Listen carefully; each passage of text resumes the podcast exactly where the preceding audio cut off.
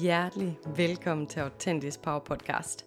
En podcast, der sætter fokus på personlig udvikling, mindset, indre ro, selvværd, selvkærlighed og de helt store spørgsmål her i livet. Mit navn er Maiken Harbo, og jeg er din vært her på podcasten. Jeg tror på, at når vi er helt autentiske, altså tør at være det hele menneske vi er, med alt hvad vi indeholder, så ligger der en kæmpe power i os hver især. Vi skal ikke fikses eller laves om på, men vi må gerne udvikle os, træde endnu mere ind i vores skaberkraft og vores personlige power, så vi kan leve et meningsfuldt liv for os selv. Tak fordi du lytter med.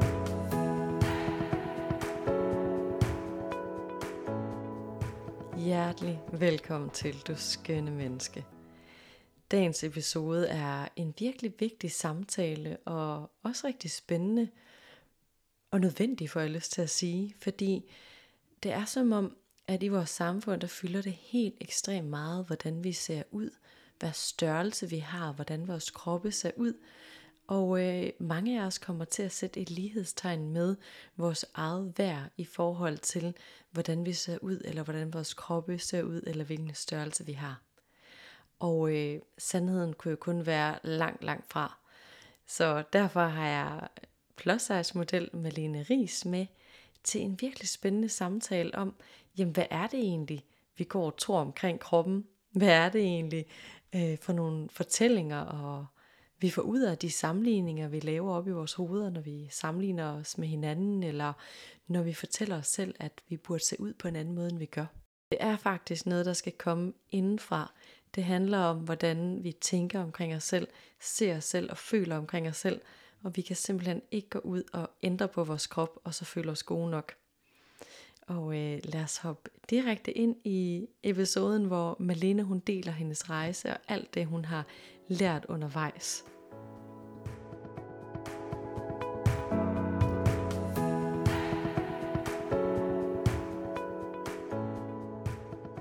Hjertelig velkommen til, Malene. Tusind tak, Maiken. Åh, oh, det er så dejligt, du ville være med. Øhm, ja. Og jeg sidder sådan lidt og tænker sådan, hmm, hvis man nu sidder allerede nu og tænker, det her emne lyder vildt spændende, hvem er, hvem er hende her, Malene? Kunne du så ikke tænke dig lige at introducere dig selv? Jo, det kan du tro.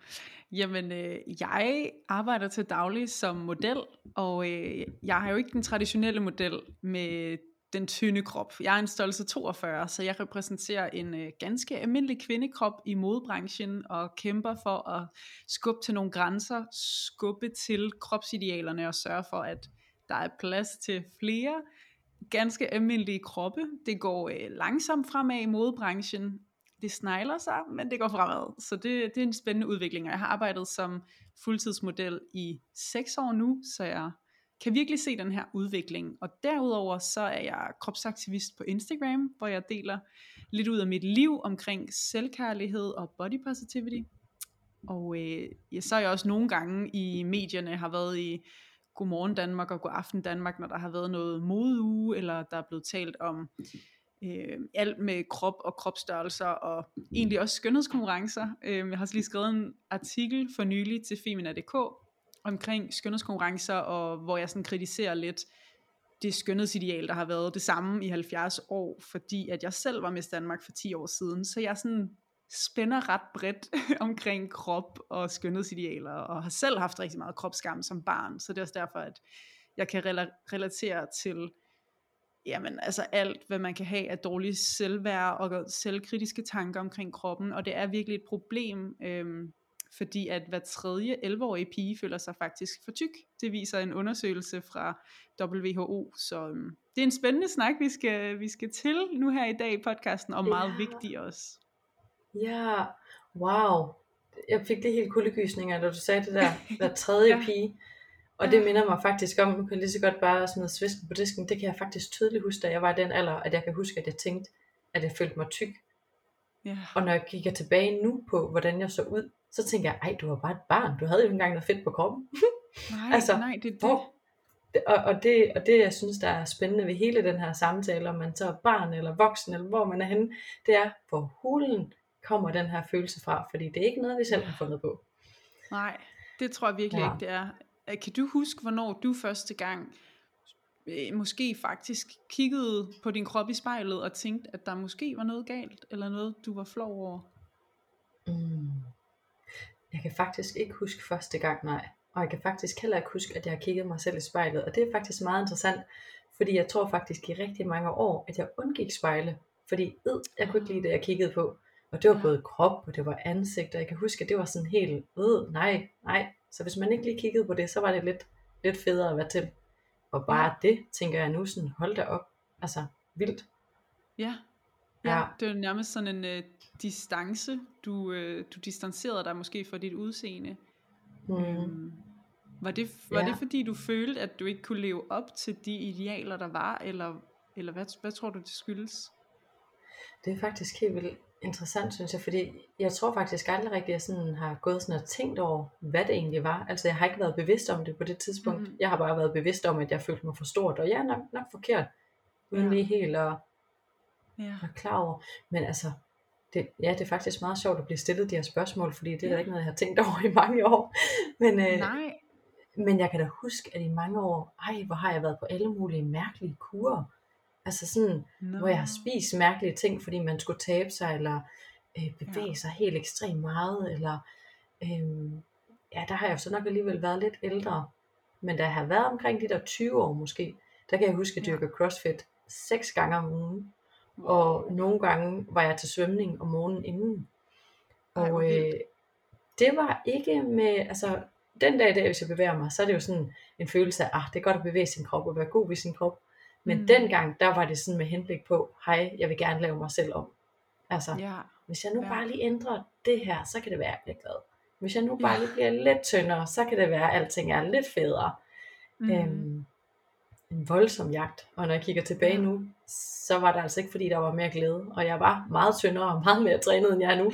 Men der er altså ikke mere glæde. Den kom altså ikke. nej, nej, præcis. Ej. Det er den samme historie, jeg har. Altså, for, øh, for 10 år siden, da jeg var 20 år, der var jeg med i Miss Danmark, og, øh, og var det tyndeste, jeg nogensinde har været. Jeg tabte mig også 5 øh, kilo for at prøve at passe ind til det her skønhedsideal. Og alligevel følte jeg mig for stor og for tyk, og jeg ikke var god nok, selvom at jeg faktisk havde vundet Miss Danmark. Og øh, det er jo sjovt, at sådan selv, når man har vundet en skønhedskonkurrence, altså man stadig kan have kropsskam og ikke føle sig god nok. Og det vidner om, at det er aldrig nogensinde, at vores krop den er gal med.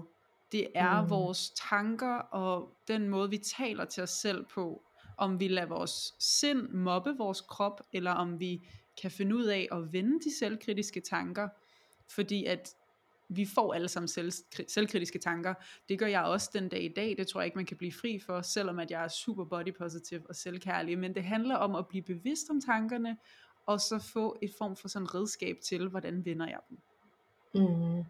Ja.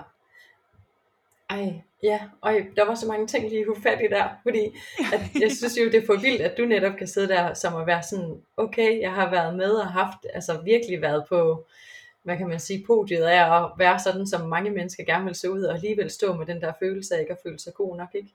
Altså det ja. siger jo også en hel del. Ja, det er, om, det er virkelig vildt.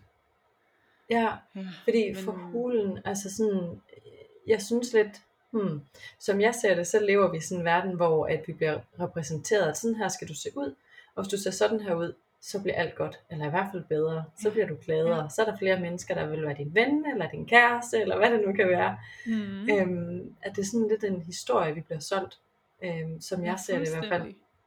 Ja, og det er jo også øh, på grund af reklamer, tænker jeg helt, helt generelt. Altså, også bare se på parfumereklamer. Altså tag den her parfume på, og så er du totalt forførende, og alle kigger. Øhm, jamen, jeg kan huske dengang, da jeg var omkring de her 11-12 år, øhm, som passer meget godt med den statistik, jeg har læst, at ja, jeg blev, jeg blev simpelthen opslugt af et skønhedsideal for første gang, sådan virkelig, fordi at jeg så Victoria's Secret Fashion Show.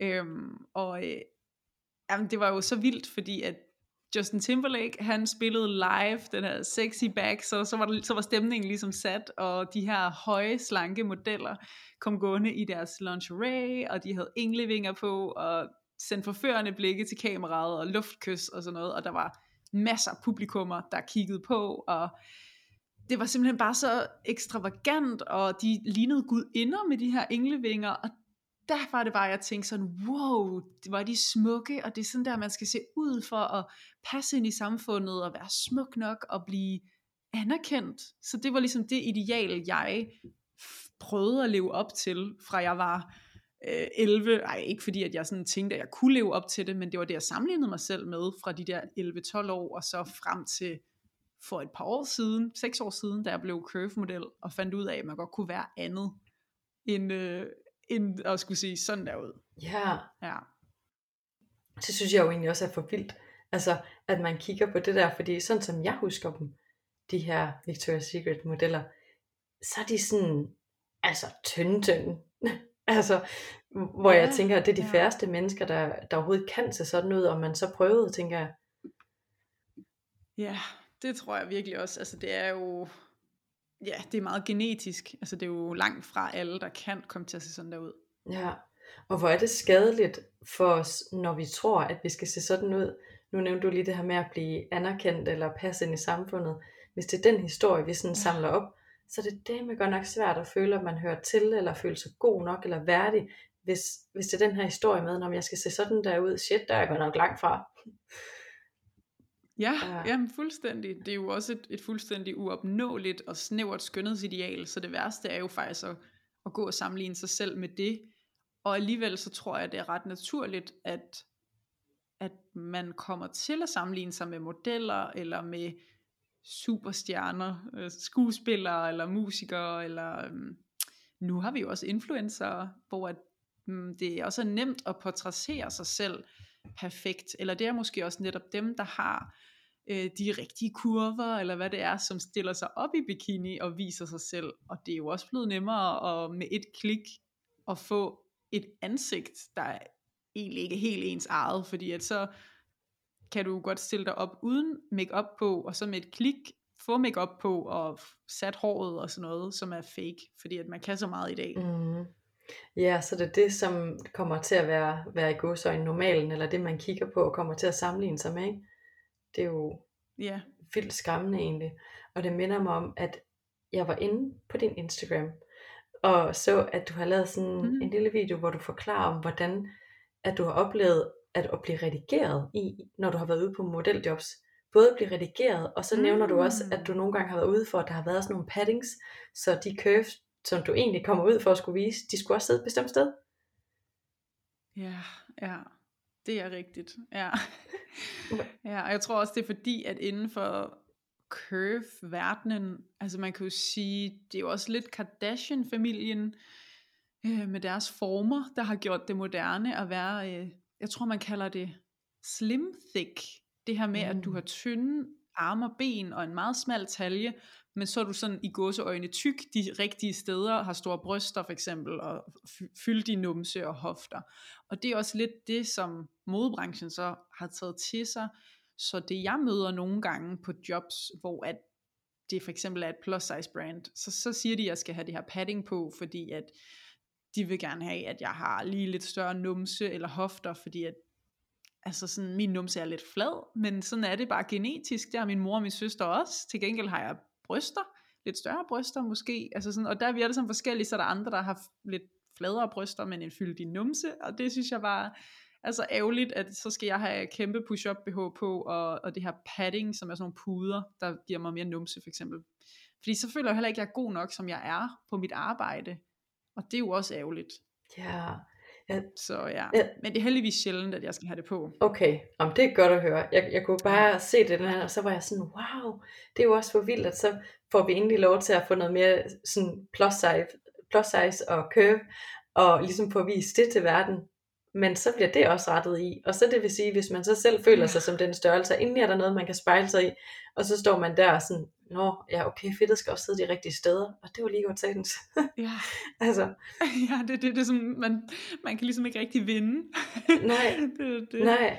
Ja, så det er, også, ja, det er også derfor, at jeg er virkelig glad for, at jeg altså 99% af tiden kan få lov til at være mig selv, og netop repræsentere en meget almindelig kvindekrop, fordi jeg ved, at jeg jo selv har sammenlignet mig med modeller tidligere, så af den grund må det jo også have en positiv indvirkning på dem, der så ser mig i, i bladene eller i reklamerne.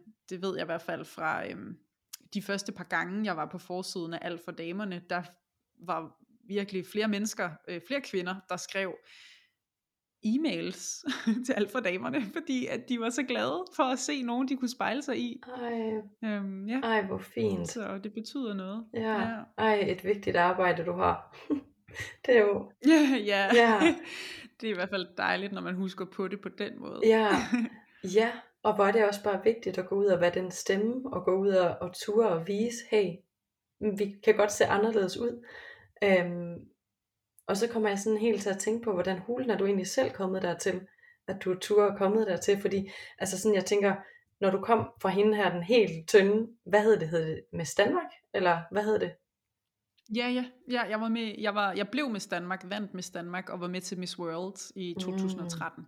Okay, så at komme derfra til så at være curve-model, hvordan hulen var den rejse så lige? Hvordan kom du dertil, hvor du sådan, hey, jeg må egentlig godt være mig, jeg må egentlig godt føle præcis som jeg ser ud og som Mhm. jeg er?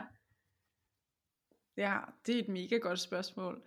Øh, ja, jeg var med i skønhedskonkurrenceverdenen et par år efter, jeg selv havde været med til Miss World, fordi så var jeg mentor i Miss Danmark-organisationen, og, øh, og det blev lidt et, et giftigt miljø for mig at være i, fordi jeg sammenlignede mig med de andre piger, der var med, de andre finalister, som var tyndere end mig. Jeg havde taget lidt på øh, naturligt efter Miss World, fordi at jeg havde tabt mig 5 kilo op til, men det var ikke bæredygtigt, fordi at det var jo ligesom en måde, hvor at jeg sådan ikke havde spist nok og sådan noget, og det, er sådan, det kan jeg ikke blive ved med. Øhm, så jeg tog Mm. naturligt på igen, og, øh, og følte mig forkert, fordi at nu havde jeg taget på, og så var jeg ikke god nok længere, og ja, og det var meget med, at så skulle det være så ekstravagant, og så skulle du have den rigtige kjole, og jamen, du skulle have lavet negle, og jeg ved ikke alt hvad, og det var sådan, det blev lige lidt for meget for mig, og ikke særlig sundt, øh, at der var så meget fokus på kroppen på den måde. Og så var det, at jeg så, øh, kan du huske det her tv-program, der engang var, der hed Danmarks næste topmodel? Øh, ja, jeg tror ikke, jeg har set det, men jeg kan godt huske øh, navnet. Ja, det kørte på Kanal 4, øhm, og der var så en sæson i 2016, hvor at de lavede det kun med kurvede modeller. Mm. Så øh, jeg så ligesom sådan en reklame for, at de søgte nogle, nogle lidt mere sådan kurvede kvinder, og så tænkte jeg, okay, jeg kan jo ikke blive almindelig tynd model. Det havde jeg prøvet at søge ind hos nogle modelbureauer, og havde bare fået nej på stribe. Øhm, så var sådan, okay, hvis ikke jeg er god nok til det, så kan det være, at jeg er god nok til det her. Måske det er der, jeg passer ind. Jeg følte selv, jeg var kurvet. Og så kom jeg så igennem nåleåret, og var blandt de seks danske finalister til Topmodel Curves, som det hed. Så var der seks finalister fra Norge og seks finalister fra Sverige. Så det var sådan en Scandinavia's Next Top Model season, hvor vi var nede i Portugal i to måneder, og det gik rigtig godt for mig. Jeg kom på anden pladsen, og så fik jeg en modelkontrakt med et modelbureau i London, som er virkelig dygtige, og det er dem, jeg er med den dag i dag. Mm. Øhm, dem har jeg arbejdet med i seks år nu, og de er super dygtige, og øh, det er nok, altså jeg vil sige, det er det bedste modelbureau i Europa. Det er virkelig anerkendt, og de er så dygtige til alt, hvad der hedder curve og plus size, og, og også straight size, som det hedder, når det er tynde modeller. Så det er bare sådan, ja, jeg tror bare, jeg har været sådan lidt heldig, men også modig, at turde kaste mig ud i, i sådan noget som topmodel, og, og valgt og øhm, risikere min, øh, min bachelor, fordi det, det er så dumt med de der tv-programmer, de ligger altid lige omkring eksamenstiden der om sommeren. Øhm, og ja, det var jo i Portugal, så jeg havde lidt problemer med mine eksamener og sådan noget. Jeg skulle op til min bachelor-eksamen, så jeg sagde til dem, at jeg vil kun være med i det her tv-program, hvis I køber en flybillet hjem til mig, frem og tilbage, så jeg lige kan nå til min bachelor-eksamen. Så det gjorde jeg. Lige 24 timer hjemme i Danmark og vende og forsvare mit, øh, min bachelor mundtligt, og så tilbage til konkurrencen. Men det hele lykkedes. Jeg fik min bachelor, og jeg fik min modelkontrakt, og Yay, Ja, mega jeg sejt. Levede drømmen. Ja. Ja, ej hvor nice. Men det lyder næsten som om, at det har været sådan, næsten sådan et nemt step for dig, at være sådan, okay, jeg passer igen her, og det var et usundt miljø for mig, og så kom ind i det her curve Hvordan var det sådan for dig mentalt? For jeg tænker, du må alligevel skulle på en eller anden måde have lavet sådan et skifte mentalt i, hvordan du tænkte om, hvordan at din krop skulle se ud. Ja. ja. Jo, helt sikkert. Altså, jeg tror faktisk lidt i sig selv, at det har været et form for boost at blive curve-model, fordi for det første har jeg følt, okay, nu er jeg endelig god nok, som jeg er. Der er aldrig nogen, der har fortalt mig, at jeg skal tabe mig. Altså modelbrugerne, de siger ikke noget til min vægt eller til min krop. Det kommenterer de slet ikke på. Øhm, så det var lidt et boost, men også bare tanken om, at der er plads til mig og andre kurvede kvinder i branchen den dag i dag. Altså for øjnene op for, at branchen ændrer sig, har også været lidt en måde, øhm, at jeg har kunnet sådan adjuste, tilpasse mig på op i mit hoved, at det, det begynder at blive mere og mere okay, at der sker noget.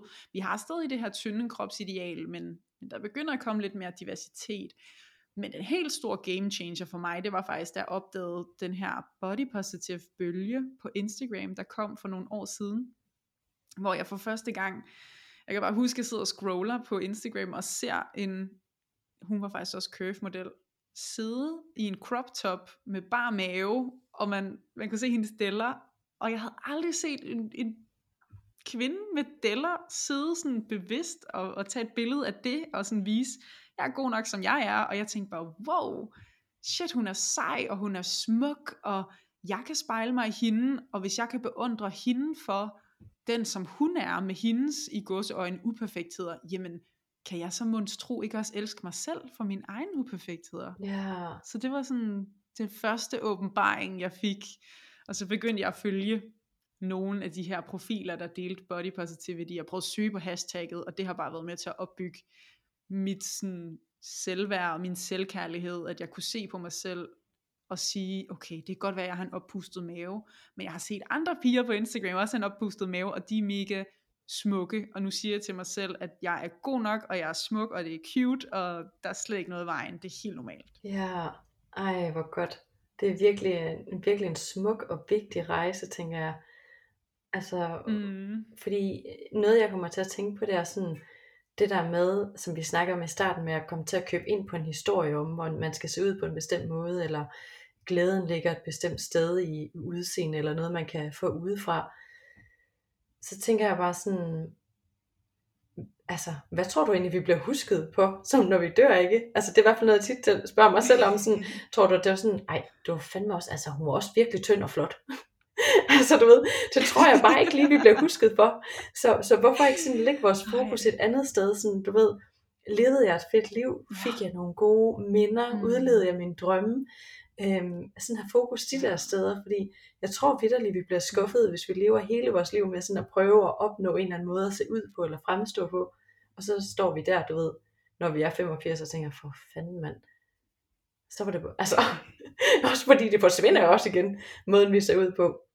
Altså, det bliver... Ja, præcis, den er jo, den er jo foranderlig. Altså, vores udseende er foranderligt, og, øhm, og jeg kan da se nu, jeg kan gå tilbage og se på billeder af mig som teenager og som 20-årig, hvor jeg havde kropsskam og tænke, gud, hvor var jeg tynd, mm. og sådan, hvorfor spildte jeg mine tanker på det, og det ved jeg bare, at vi også ville sidde som 40-årige og 80-årige og se tilbage på billeder gennem hele livet og være sådan, nej, hvor var jeg egentlig rigtig dejlig og smuk og skøn. Hvorfor har jeg spildt så mange gode år på at, at tænke på, at jeg ikke var god nok? Og en anden ting er også, at øh, jeg hørte engang sådan et citat, hvem ville du imponere, hvis verden var blind?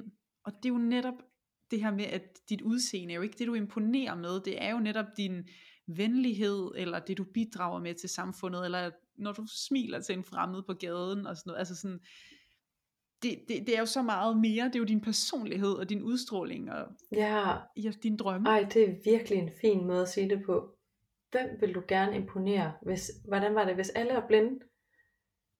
Ja, ja, ja hvis verden var hvis blind, verden var altså, blind, altså hvem vil du egentlig så imponere? Ja. Og hvad vil du imponere med? Ja, det er faktisk en virkelig god ja. ting at tænke over. Altså noget som jeg tit har sådan brugt øh, over for mig selv er faktisk også sådan, hvem vil jeg gerne være venner med? Og, og, det, altså, ja. og det er bare den der, der kommer op sådan, det er aldrig sådan, øh, de flotte mennesker. du ved, det er aldrig sådan, de skal se sådan her ud. Det er mere sådan, åh, det der menneske, fordi han er sådan og sådan, og hende der, fordi hun er sådan og sådan, du ved.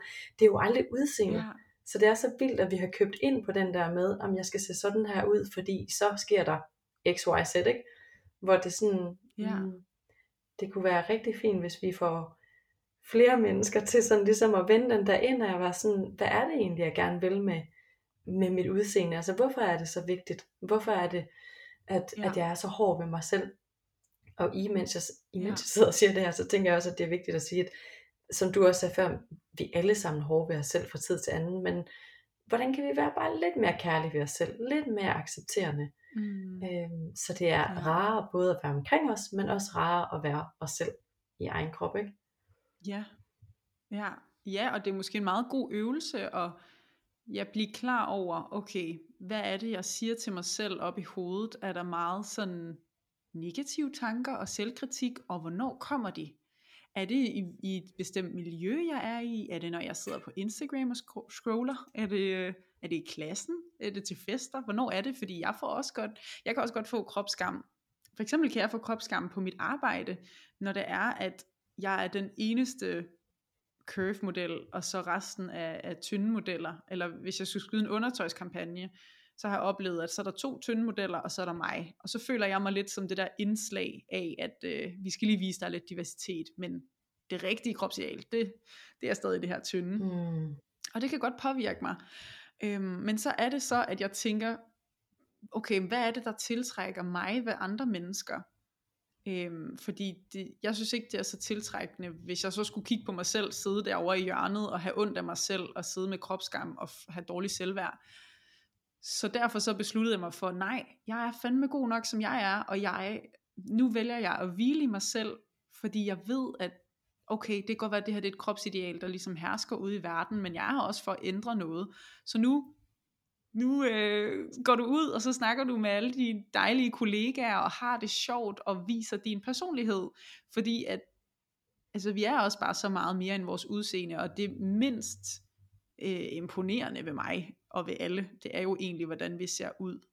Altså det, det mindst vigtige, altså det der betyder noget, det er det der er inde i, og det du, det der gør dig smuk, det er din udstråling, og det der med at du hviler i dig selv, så det var mere vigtigt for mig, at bare være sådan, nej, nu hviler jeg mig selv, i stedet for at sidde og af mig selv. Ja, ej det elsker jeg bare, og det er så rigtigt, at der sker jo vidderligt også noget ved vores udstråling, når vi har det altså godt med os selv, når vi har det godt indeni, når vi er glade for det menneske vi er, Altså, har du ikke prøvet at være mm. omkring de her mennesker, som, hvor man bare sådan... Ej, det bedste, det bedste eksempel, jeg faktisk kan komme med, det var faktisk, da jeg selv kom hjem fra et, øh, et retreat på et tidspunkt, hvor jeg havde været på et retreat en hel uge, hvor jeg bare havde arbejdet i dybden med mig selv. Og jeg kan huske, at jeg, da jeg kom hjem, mm. var jeg bare sådan, jeg var så stolt af mig selv, og jeg havde det så godt med mig selv indeni. Og igen, det havde intet med udseende at gøre, men det var bare sådan indeni. Og så kom jeg hjem, og så møder jeg min veninde, og så kigger hun sådan på mig, og så siger hun, ej, altså hvad har du lavet? jeg har aldrig set dig så smuk. Har, altså sådan, har du, har du været frisør? Har du et eller andet, du ved, hvor jeg sådan, nej, jeg har det bare virkelig ja. godt. Og hun var sådan, ej, du er virkelig smuk. Og altså, jeg tror, vi var på vej på en, øh, på en sheltertur, så jeg havde bare, du ved, et eller andet bumset tøj på og ingen makeup. Men det var vidderligt den der sådan indenfra og ud. Øhm, ja, ja. Og det synes jeg bare er så sigende. Det fantastisk. Ja, det. ja, ja, og det er den der indre glød, man kan se, det er, når det er, at et menneske hviler i sig selv, og det, det er den udstråling, der er så vanvittigt magnetisk og tiltrækkende, så det, det er mere det, vi skal gå op i, det der med at have det godt med os selv, og øhm, dyrke vores egne værdier og passion og interesser, og være en god veninde måske, frem for at have det rigtige tøj på, eller tage det rigtige Instagram-billede og få så og så mange likes, fordi vi kan ikke bygge vores selvværd på alle de der ydre faktorer, fordi det, kan også godt forsvinde, og så river vi gulvtæppet væk under os, og så ved vi slet ikke, hvad vi skal gøre af os selv. ja, og så ser jeg det faktisk også, jeg, jeg plejer faktisk at sammenligne det lidt, ligesom at, at tisse i bukserne, når, når man sådan ja. skal hele tiden skal have noget pænt tøj, eller se godt ud, eller have pænt hår, eller alt det der udefra kommende, fordi så skal du hele tiden have mere, ja. for sådan at føle dig god nok. Så skal du have nyt tøj, for der bliver ja. på et tidspunkt, nu har du gået i det der lang tid nok, nu skal du have noget nyt. Øh, eller nu skal du til frisør igen, eller nu skal du have lavet neglen igen, eller hvad end det nu er, så er det lidt ligesom med tissebukserne. Det bliver koldt igen, så skal du afsted igen. Det, det er hårdt arbejde. Ja. øhm, ja. Og, og i virkeligheden, så tænker jeg sådan, ja, men det er jo så også bare min passion, den her med, at jeg kunne bare godt tænke mig, at vi var flere mennesker, der sådan gik op i, netop som du siger, det indeni, så vores mentale helbred, vores selvværd, vores tanker omkring os selv, altså alt det der, der ligger indeni, i stedet for det, der er udenfor. Øhm, og det var faktisk her i for et par dage siden, der var jeg ude i en tøjbutik med min mor. Det er meget sjældent, der i tøjbutikker. Og så var vi ude og kigge der, og så kigger jeg på hende, og så siger jeg sådan, altså, hvorfor er det, at folk bruger tusindvis af penge på tøj, men de vil ikke bruge det på deres mentale helbred, altså på sådan at sørge for at rydde op i, hvad foregår der inde i mine tanker, hvad foregår der inde i mig, hvem er jeg, og hvordan har jeg det egentlig? Altså sådan, jeg hører i hvert fald mm. tit folk sige sådan, åh, ja. oh, det er dyrt at gå til psykolog, eller det er dyrt at gå til coach, eller hvad man nu kan finde på at gå til, eller sådan få støtte på den måde, hvor jeg sådan, jeg synes aldrig, jeg hører nogen sige, at det er helt vildt dyrt at købe tøj, det er mere sådan, Jamen det gør vi da bare, selvom vi ved, at de har en vild reference på, hvad de tjener på det der tøj. Det er lige meget. Det skal vi bare have, fordi det er det, vi er vant til. Ja. Og det sjove er, at man hører jo også, altså, ja, vi kender nok alle sammen til at have lavet øh, fejlkøb med tøj, men jeg kender ikke nogen, der har sagt, at de har lavet et fejlkøb i deres mentale helbred. Altså, ej, hvor jeg fortryder, at jeg lige brugte de penge på en psykolog eller en coach. Ja. altså, det er jo bare så godt givet ud. Ja, men det er måske også sådan, ja, nu har jeg jo selv startet den samtale, men jeg tænker, det er måske også lidt, at, at der er noget, der lige skal vendes i samfundet, fordi jeg har også hørt den der folk sige, at der er ikke noget galt med mig, så jeg skal ikke gå til, du ved, en eller anden for at få støtte, hvor jeg sådan, ja. det kunne være fedt, hvis vi kunne vente om og se det lidt ligesom, du kører også din bil til syn for at sikre dig, at den ikke brænder sammen på motorvejen. Det er lidt det samme med dit sind. Ja. Tag nu lige ind og få det synet. Har du det mm. godt? Hvordan er det at være dig? Er der noget, der kan blive optimeret, der gør, at det er endnu sjovere at være dig? Sådan ser jeg det i hvert fald. Ja. ja. Ja, det er virkelig, øh, det er virkelig en god pointe.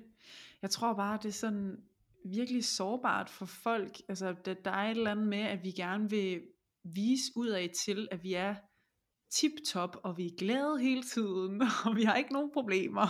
Mm. Og jeg ved ikke, hvor det egentlig stammer fra, fordi altså noget af det, jeg elsker allermest, det er faktisk dybde, og det er sårbarhed, og det er også, øh, nu har jeg jo en podcast selv sammen med min veninde Vicky, der hedder Embrace Podcast, og der plejer vi faktisk at sige, at sårbarhed er en styrke, mm. og sårbarhed er det, der skaber nogle tættere relationer. Og det er, det er så vigtigt, nu er jeg selv øh, faktisk øh, kæmper lidt med en stressbelastning af min krop, følte mig ret stresset her i efteråret og vinteren, og, øh, og det kunne jeg også mærke var virkelig sårbart at skulle sige Altså, fordi det er sådan, jeg har ikke lyst til at sige, at der er noget galt med mig. jeg er på toppen og sådan noget, ikke? Men, men bare det der med at lave en talebesked til min veninde Vicky, som jeg har podcasten med, at være sådan, nu har jeg været til lægen, og hun siger, at det er stress, og det, den er ikke, det var også egentlig også meget rart for mig at få at vide, at det ikke bare var mig, der var ved at blive crazy, men der var noget, noget galt. Øhm, men sådan det der med at få det sagt, og være sådan, bare lige så du ved det, så skal du ikke lige regne med, at jeg skal arbejde mega hårdt på podcasten det næste stykke tid, eller sådan få forventningsafstand med ens relationer. Og det gjorde også bare, at vi rykkede endnu tættere sammen, og hun kunne forstå mig, og ja, at vi, vi kan være mere overbærende med hinanden, altså generelt i vores relationer, og forstående. Så det er sådan, man skal ikke være bange for at være sårbar, selvom at det er skræmmende. Ja, og jeg synes, det er så fin en pointe. Det er virkelig også min oplevelse, at sårbarhed er det, der har, wow, når jeg tør at være sårbar, så er det der, jeg har rykket langt tættere med mine tætteste venner. Altså sådan virkelig, ja. især når jeg har delt ja. det der, du ved, hvor jeg har tænkt, okay, hvis jeg deler det her, så gider de nok ikke være venner med mig mere. Det er lige præcis de delinger, og folk har været sådan, oh my god, tak fordi du deler, nu forstår jeg dig bedre, eller sådan har jeg også haft det, eller, yeah. øh, men det kan godt yeah. være ret skræmmende sådan lige i øjeblikket, fordi ja, der er det måske lidt en kultur med, at vi skal være glade og ovenpå, og hvis du ikke er det, så er det sådan, puha, må jeg så godt være en del af, mm. af klubben. ja, ja, lige præcis, og det er jo også, det ligger jo meget i os, det her med, at vi vil ikke blive forladt, og vi vil gerne være en del af flokken, og altså det er jo vel sådan lidt sådan et urinstinkt, at man skulle holde sammen, for ellers så blev man spist af en sabeltiger på savannen. Mm. Øhm, hvor at det er jo nok også lidt det, det, der er på spil med skønhedsidealer, når der er, vi gerne vil passe ind. Altså det er det her med, okay, der er et skønhedsideal, og det er det samfundet bakker op om, jeg må hellere se sådan der ud, fordi ellers så kan det være, at jeg ikke er god nok, og jeg bliver forladt. Og, altså det er jo nok de der urinstinkter, der er på spil, tænker jeg, som også kan, godt kan spille os et pus, og det er måske også meget rart at vide, at den er ikke bare gal med mig, hvis det er, at jeg har selvkritiske tanker eller kropsskam, men der er faktisk rigtig mange udefra faktorer, der påvirker os. Og også det her med, at vi kan godt tale med vores veninder måske om det, eller med en søster eller et familiemedlem, når vi tør åbne op og sige, jeg er faktisk lidt usikker på min lår, eller på et eller andet, så er det netop, at ens veninde måske enten er sådan, gud hvad, ej du, det havde jeg ikke regnet med, at du der var så skøn, eller også er de sådan, ej fedt, du siger det, jeg er også mega utilfreds med min mave, eller, eller hvad det kunne være. Ja. Øh, det kan også være en befrielse i at høre andre sætte ord på deres usikkerheder, så man ikke føler sig alene. Ja, 100 procent. Det kan jeg virkelig godt relatere til. Og så, wow. Ja, men det var fordi, du lige sagde det der med, med, med lår og med mave, og så kom jeg sådan til at tænke på alle de år, hvor jeg har gået og suget min mave ind. Altså sådan helt fra jeg var teenager, kan jeg huske, at jeg altid havde sådan en pude foran min mave, hvis jeg sad i en sofa, fordi så følte min, min forsætning ja. til mig selv var, at jamen, så føler jeg mig lige mere tryg. I virkeligheden var, var det, ja. så kan jeg lige gemme min usikkerhed, fordi min mave den bliver stor, når jeg sidder sådan her. Øhm, ja.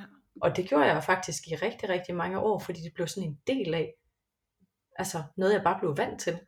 Så det var, altså, ja. det var faktisk først, da jeg var på et retreat øh, i Marokko for, hm, det ved jeg ikke, 6-7 år siden, 6 år siden måske, at jeg var til sådan en kropsbehandling, hvor at øh, ham, mm. behandleren her, han sætter sin øh, hånd på min mave og siger, du skal så trække vejret helt ned i maven. Og så er jeg sådan, ja, det gør jeg også. Så sådan, ah, det gør du ikke. og så bliver mit svar sådan, jamen altså, jeg kan heller ikke trække vejret helt ned i maven, når din hånd, den ligger så hårdt ned på min mave. Han var bare sådan, ja, men jeg rører der knap nok. Og hele den her seance, der går det jo op for mig, men jeg trækker faktisk næsten ikke vejret ned i maven, fordi jeg har brugt så mange år på at, at suge maven indad. Øhm, ja. Og det er jo noget rigtig skidt, fordi trækker vi ikke mere vejret ned i maven, så er der jo mange ting, vi går glip af sådan af kroppen, som ikke kan fungere som den skal i forhold til organerne, i forhold til at få ro på nervesystemet, i forhold til at mærke sig selv. Der er jo rigtig mange ting, der går helt galt. Øhm, mm. Og det tænker jeg ikke, at jeg har været den eneste, der har gået og suget maven ind. Nej, nej, slet ikke. Altså det kan jeg også godt genkende. Jeg sugede min mave ind øh, hele de store, altså alle årene, skoleårene, fra de store klasser til handelsskolen til universitetet. Altså, det, det gjorde jeg hver dag. Og det sjove er, at jeg kan nemlig huske, at jeg var ret hård, hvor at jeg sådan i mine tanker dømte en anden pige i min klasse, for at hun havde en oppustet mave. Og så tænkte jeg, ej, måske hun lige skulle prøve at trække maven lidt mere ind. Hvor det sådan, altså, jeg har det helt dårligt over at tænke tilbage på, at jeg har haft sådan en tanke om en anden kvinde, fordi at det, er jo, det er jo så naturligt. Men det var jo fordi, at jeg dømte mig selv så hårdt. Mm. Den pilen peger jo indad, så når du dømmer andre for deres krop, så er det måske netop fordi du dømmer dig selv, og ikke tillader dig selv at trække vejret helt i bund, og, og egentlig bare at være. Så det er ret sådan ja, man skal være lidt detektiv i sit eget sind, tror jeg. Det kan man få ret meget ud af at tænke på, hvad er det, jeg tænker om andre, om mig selv, og hvad er det, jeg dømmer, og er det her overhovedet sandt? Er det sandt, at vi skal trække maven ind, eller at jeg ikke er god nok, hvis det er, at jeg ikke har den her pude foran, foran min mave, når jeg sidder yeah. i sofaen og sådan nogle ting, fordi vi, vi har det med, at øhm, det er meget naturligt at lave nogle fortællinger, tror jeg, og nogle overbevisninger op i hovedet, som jo kommer et sted fra, som netop er måske nogle kropsidealer, skønhedsidealer udefra, men måske også at omprogrammere vores eget sind. Det er i hvert fald det, jeg har gjort ved at for det første følge nogle andre mennesker på de sociale medier, altså sådan virkelig tryk unfollow på de mennesker, som der ikke er gode for dig, som du kan mærke trigger dig, måske trigger din kropsskam, som du sammenligner dig selv med, hvor du ikke føler dig god nok, og så prøv at følge måske nogle body positive profiler, eller nogen, hvor det slet ikke handler om kroppen, men hvor det handler om øh, at strikke, hvis det er det, du har en passion for. Altså det kunne være, være noget helt andet, eller nogle seje kvinder, der inspirerer dig for deres personlighed. Øhm, men jeg ja, i hvert fald det her med, at sådan, jeg har måttet omprogrammere mine tanker, så når jeg får en selvkritisk eller negativ tanke, hvilket jeg godt stadig kan få, altså hvis jeg står i H&M's prøverum, og der er forfærdelige belysning, og jeg skal prøve en bikini, og jeg så kigger og får sådan, ej øv, det var ikke lige det, jeg havde forestillet mig, at den skulle se sådan der ud. og alle ens øh, appelsinhud, der er bare spotlight, og jeg ved ikke hvad, det er jo også bare så ubarmhjertigt med de der prøver. Ja, det kan det virkelig godt være. øhm, ja, så prøver jeg virkelig sådan at, at blive opmærksom på den der selvkritiske tanke, og så siger jeg til mig selv, okay, det er fair nok, at den kommer. Vi kan ikke styre vores øh, første tanke, der popper op, men vi kan altid styre vores anden tanke. Så vælger jeg at udskifte den med en mere selvkærlig tanke, og siger måske, ja, det kan godt være, at jeg har appelsinhud, men jeg ved, at det er meget naturligt. De fleste kvinder har det. Jeg er stadig freaking badass person. Jeg elsker min personlighed, jeg elsker mig selv, jeg elsker, at mine ben kan fragte mig rundt i verden. Jeg kan tage ud og rejse, jeg kan løbe. Altså jeg kan så mange ting, og bare være sådan taknemmelig for det min krop gør for mig hver en, eneste dag. Fordi det, det er ikke en selvfølge med de ting vi kan. Og jeg har også, jeg brækkede ryggen for fire år siden, og fandt ud af, hvordan det er ikke at kunne gå på toilettet, ikke at kunne gå i bad, ikke at kunne gå, og altså, det er skræmmende. Så øhm, det har også været en helt anden læring, det der med at sætte pris på, hvad kroppen egentlig gør for os. Ja, det er et helt andet fokuspunkt. Altså når man begynder at tænke på, ja. sådan, hvad det er, kroppen netop gør for os, og hvad vi kan med den, og hvor meget frihed den giver os, i stedet for sådan hele tiden at shame den for, hvordan den ser ud. Ja. Øhm, det synes jeg er en ja. helt vildt god pointe. Jeg øhm, havde faktisk på et tidspunkt et arbejde, hvor jeg arbejdede for en, øh, en handicappet kvinde, som, wow, altså meget, meget sej kvinde, som virkelig ja, er stærk og inspirerende. Men i arbejdet for hende, der gik det virkelig også op for mig, hvor taknemmelig jeg var for min krop. For hun kunne nemlig ikke bevæge sin krop, mm. så jeg var ligesom sådan hendes hænder og ben, og skulle hjælpe hende på toilet og i seng og forskellige ting. Og hver aften, når jeg gik i seng, og det sagde jeg også til hende, det her det hjælper mig virkelig til at have taknemmelighed over min krop. Og jeg er virkelig ked af, at, at du ved, at, at din krop er, som, som den nogle gange er, men hun var sådan helt forbillede for mig i form af, at, at hver aften, når jeg gik i seng, så var jeg bare sådan taknemmelig for, ej, jeg kan selv gå på toilet, jeg kan selv vende mig i sengen, øh, jeg kan løbe en tur, hvis jeg har lyst, men jeg kan også gå, hvis det skal være det. Det er der altså mennesker, der ikke kan. Og øh, man kan sagtens få sig et virkelig godt liv alligevel. Det var hun i hvert fald et virkelig godt bevis på. Øhm, men, men jeg tænker bare, hvis man nu ikke kunne bevæge sin krop, wow, altså prøv lige at være lidt taknemmelig, ikke? Mm. Ja. ja. Ja, fuldstændig. Ej, det må virkelig have været mega givende for dig at stå i sådan en situation. Og ja, det, det er også igen det her med, at også hvem man sammenligner sig selv med, at så sammenlignede du dig jo med en, der havde altså et, et andet liv, eller nogen, altså en anden, en anden krop, altså som, ja, det her med, at du kan så meget, altså sådan, det, det, det er jo egentlig spændende, det her med perspektiv. Ja. Altså, ja.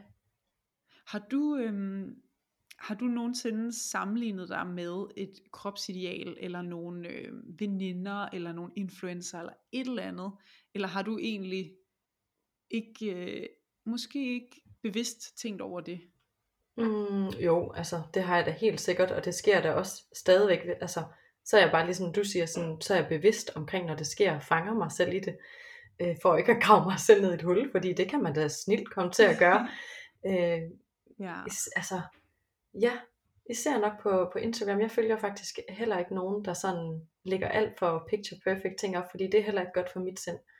Øh, men, men ender jeg på en eller anden måde på en eller anden explore side, hvor der er en eller anden, og så kan jeg nogle gange i nysgerrighed alligevel inde derinde, og så kan jeg være sådan, hov, hvorfor er du her? Fordi lige pludselig så begynder jeg de der kritiske tanker at komme. Øh, og så er det netop der, hvor at det der med bevidstheden, jeg stopper sig selv, som du beskrev før, at den første tanke, kan man ikke styre, men når man bliver vidst om, hvad det er, man tænker, så kan man gøre noget andet. Øhm, mm. Og jeg plejer faktisk at spørge mig selv, er det der, du tænker lige nu, er det virkelig sandt? Og så kan man nogle gange være sådan, åh, ah, måske, måske ikke. Og så spørger jeg, øh, mm. kan du vide, at det er en 100% sandhed? Ej, ej, det kan jeg nok ikke rigtigt. Okay, hvem vil du så være uden den her tanke? Og tit og ofte så falder min skulder lidt ned, ah, hvis jeg ikke skulle tænke sådan omkring mig selv, så ville det faktisk være lidt mere nice. ja. ja, det er en mega god øvelse. Altså, især det her med, om det er sandt.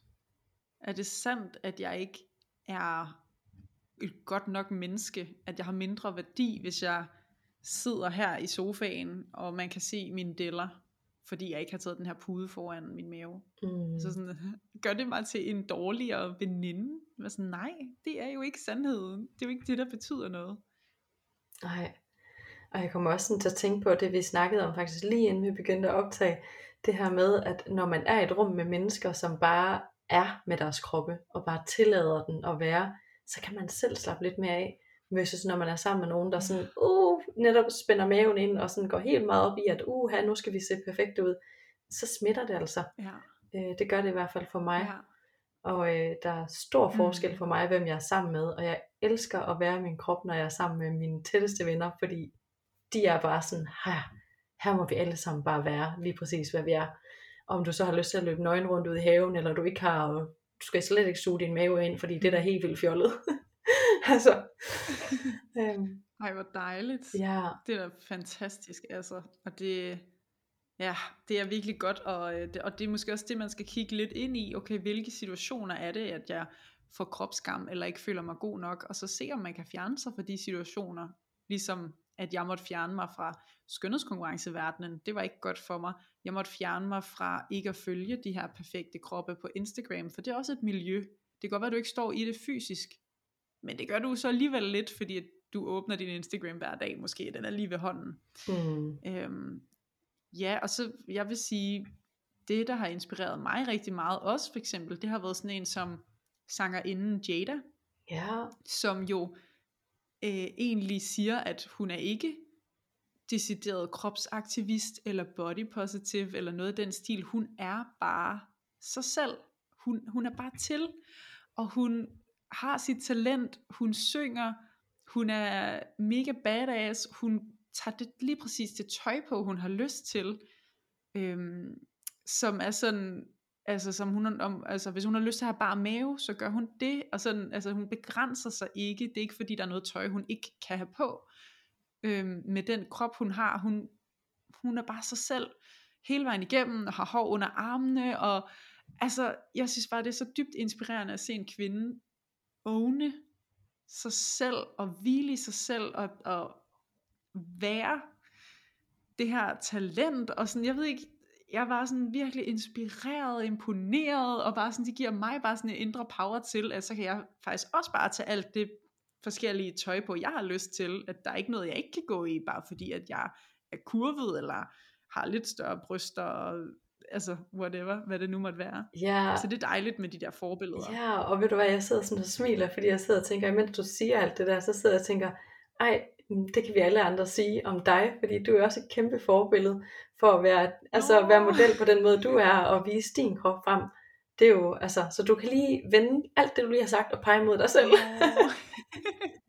Ej, hvor du sød. det er mega dejligt at høre. Det er jo ikke, øh, det tænker man jo ikke om sig selv. Altså det gør jeg i hvert fald ikke. Mm. Selvom at jeg, jo, jeg er meget bevidst om, at jeg gerne vil være et godt forbillede. Men, øhm, men ja, jeg tænker jo ikke over, at, ja, at man kan tænke de samme tanker om mig. Det er dejligt at høre. Det kan man, og det gør man. Så tak for dit arbejde. Nå, Ja. ja, ej. Jeg synes, det er så smukt, når vi kan altså, inspirere hinanden og sprede vand. Det hedder det ikke. Ringe i vandet. Det hedder det. Ringe i Mhm, vandet. Ja. Ja. Altså, Ja. så bliver verden lige så stille, Ja, sådan det er et, et rarere sted at være, tænker jeg. Mm. Ja, Ja, ja, fuldstændig. Det er jo det. Jo flere, der måske egentlig owner sig selv og hviler i sig selv, præcis som de er, jo mere inviterer man andre til at gøre det samme. ja, Så øh, lige præcis. kan være, vi har gang i, jeg føler, vi har gang i en god kvinderevolution lige nu, med Ja. frigørelse i forhold til seksualitet og krop og hår under armene, hvis det er det, man har lyst til, og hvis man har lyst til at barbere sig, så skal man bare gøre det. Altså sådan, Ja, ja, man kan få lov til at være den, man har lyst til. Det kræver bare, at vi tør. Og vi skal, det er også et, et af de budskaber, jeg egentlig har. Det er med sådan, take up space. Altså, tag, tag dit rum. Mm. Altså, vi, vi skal ikke gøre os selv mindre. Du skal bare virkelig tage verden med storm. Du må godt være her. Og sådan, jeg hader janteloven. Den skal bare væk. Vi skal, vi skal gå efter vores drømme, og vi skal ikke være en undskyldning for os selv, fordi at vi kvinder, vi kan så meget mere, end hvad vi selv tror. Så jeg synes bare, at vi skal tage alle med storm. ja, jeg har lyst til bare sådan at klappe med mine store fede hænder ind for mikrofonen. jeg kunne ikke være mere enig. Altså, og, og, og min oplevelse er virkelig, jo mere at vi kvinder kan støtte hinanden, og hvis der sidder en, en mand og lytter med, så øh, du må også gerne være med. Men øh, jeg synes bare sådan, jeg får bare sådan lyst til at sådan virkelig understrege, at det er virkelig på tide, at kvinder de støtter hinanden og løfter hinanden, i stedet for at se hinanden som konkurrenter. Øhm, jeg er i hvert fald personligt opvokset lidt med at se kvinder som konkurrenter, og jeg er ikke sikker på, hvor jeg har det fra. Øhm, men, men det er sådan lidt, jeg føler lidt, at det var sådan programmeret ind i mig. Øh, og det har jeg virkelig gjort op med de sidste jamen, to-tre år. Og det er bare sådan vanvittigt, hvad jeg har fået af venskaber nu. Både af kvinder, der støtter mig, men også øh, mig, der støtter andre kvinder. Og det er som om, at det bliver man bare selv højere af. Altså, og, og endnu mere sådan selvsikker af, fordi Nå jamen, så kan jeg virkelig sådan føle mig godt i, hvordan jeg støtter andre, og vide, der går ikke noget af mig af at hæppe på andre kvinder. Og så kommer det sådan tilbage fra de her andre kvinder, der hæpper på mig, også når jeg har brug for det. Og jeg bliver sådan helt varm ind, jeg tænker sådan, ej, hvor har det her været hele mit liv? ja, ja, ja, lige præcis. Jamen, det er simpelthen så magisk. Det er som om, der opstår et eller andet magi, når det er, at man støtter andre og løfter andre, fordi det kommer totalt meget tilbage til en selv. Det gør det bare. Ja, ja, wow. Okay, så jeg tænker, at hvis vi lige så stille og roligt skal til at runde af, er der så noget, hvor du sådan tænker, at du lige har lyst til at give lytteren med sådan et lille tip til, hvordan man sådan kunne smide lidt mere væk af kropskammen og læne sig lidt mere ind i, i sin krop og være sådan godt tilpas i din krop? Er der et eller andet, du lige kunne sige, mm. det her er et godt sted at starte? Mm. Ja, altså jeg har jo i hvert fald lyst til at sige, at øh, tallet på vægten, eller øh, tøjstørrelsen, der står i dit tøj, og din form ikke har noget med din værdi at gøre som menneske. Øhm, altså, jeg har også øh, altid købt for småt tøj, fordi at der måtte ikke stå large i for eksempel bagpå.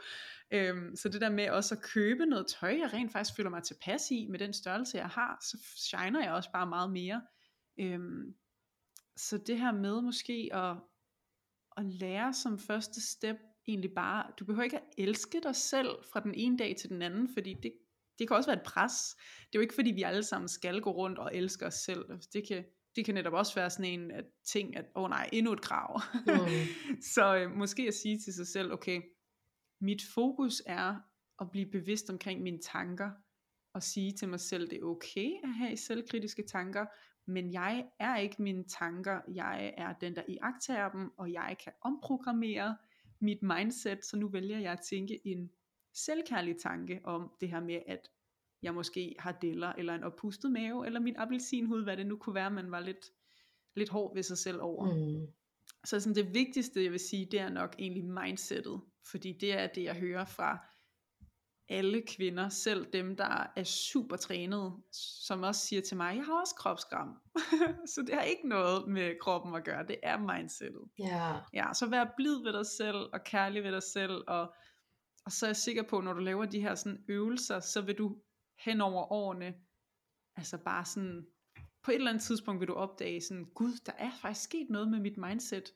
Jeg har måske ikke bemærket det fra den ene dag til den anden, men jeg er faktisk blevet lige lidt mere selvkærlig. Ja. Ja, det elsker jeg bare. Der er så mange fine små steder, man kan starte, og det, jeg synes, det skaber mere frihed i livet, altså frihed i sig selv, ja. når at man er mere selvkærlig mm. og begynder at give slip på alt det her kritik af sig selv, både af, af sig selv generelt, ja. men også af, af kroppen. Jeg kommer sådan til at tænke rigtig ja. meget på det her også med at have selv medfølelse. Øhm, ja. Det bruger jeg i hvert fald rigtig meget også i mit virke. Sådan, hvordan kan du have medfølelse over for dig selv? Altså, hvad vil du sige til en ja. veninde? Den her klassikeren også med, vil du snakke sådan der til en, en veninde, som du snakker til dig selv? Nej. Godt. Mm. Så kommer du heller ikke selv til at vokse af det. Altså du ved sådan, hvordan kan du være mere medfølende over for dig selv og det menneske du er, den krop du har.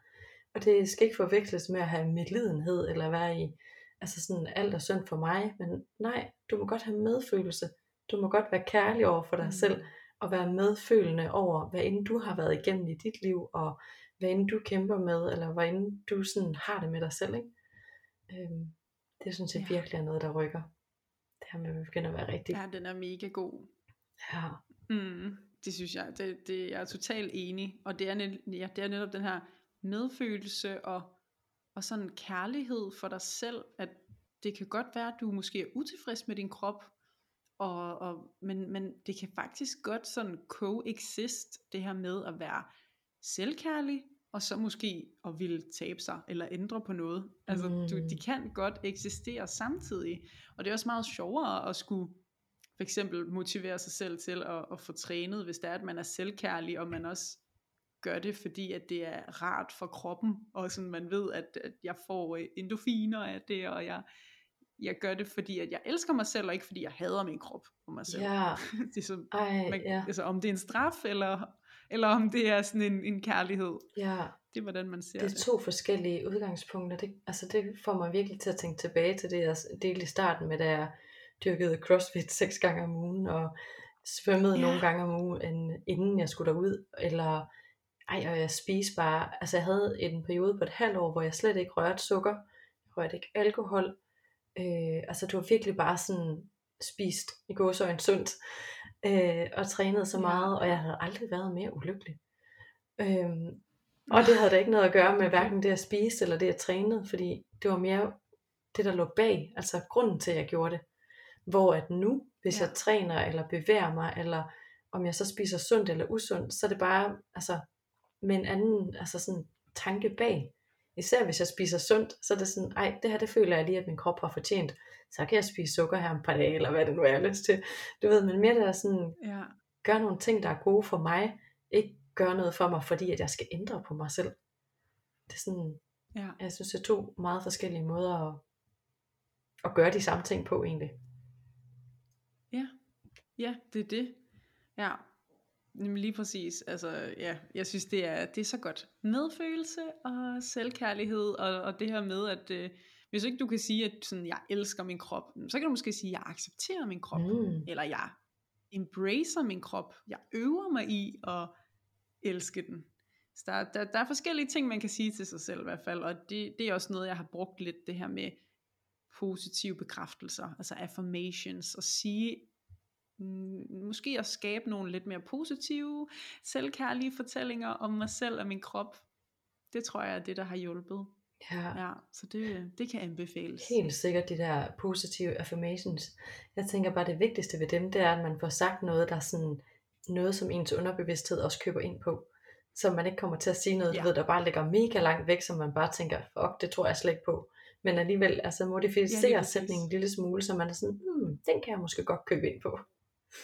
Ja, Ja, lige præcis. Hvis det er nemmere at sige, at jeg accepterer min krop, mm, hvis man nu føler, at det var helt løgn, at man skulle sige, at jeg elsker min krop, fordi der er jeg ikke endnu. ja, lige præcis. Eller der behøver jeg heller ikke at være. Det er jo ikke, fordi vi skal elske vores krop. Men bare det her, der, det er jo også en ting, øhm, det her med sådan, øh, i stedet for body positivity, så sige øh, body acceptance, eller body neutral, at jeg bare er neutral over for min krop, og så fokuserer jeg faktisk meget mere på, at jeg er en god veninde, eller jeg er god til at lytte, eller jeg, øh, jeg kan hækle, eller bage, jeg er god på mit arbejde, whatever. Mm. Det er jo, der er simpelthen så mange gode måder, man kan empower sig selv på, faktisk. Ja. Love it. Det er genialt. Åh her, Malene, det har været en fornøjelse at have dig med inden og høre din historie og dine delinger. Sådan helt afslutningsvis, så kunne jeg godt tænke mig at høre dig. Hvornår føler du dig mest autentisk? Mm, mest autentisk. Det er jo faktisk, når jeg deler noget sårbart. Mm. Fordi det bliver ikke mere autentisk, end, end når jeg deler et eller andet, som bare føles lidt svært at sige højt måske, og lidt, lidt sårbart at sige højt, men når jeg så gør det, og det bliver mødt med medfølelse og kærlighed eller nysgerrighed, fordi at jeg har nogle dejlige mennesker omkring mig, så føler jeg, at ah, så er jeg bare mit autentiske jeg. Ja. Ja. Ej, hvor fint. Tak for den deling. Og hvis man Ja, nu sidder selv og tænker, ej, jeg vil gerne se noget mere af Malines arbejde og øh, hendes mission og passion, hvor finder man dig så henne? Ja, så kan man øh, finde mig på Instagram ved at skrive Malene Ries med to mm-hmm. i'er. Det er bare lige ud af landevejen. Ej, tusind tak, fordi at jeg måtte være med i din podcast. Det har virkelig været en dejlig snak, og også tusind tak for alt det, du har delt om dig selv. Det er jo bare så relaterbart. Ja, mm. tak fordi du ville være med. Det var en kæmpe fornøjelse. Selv tak.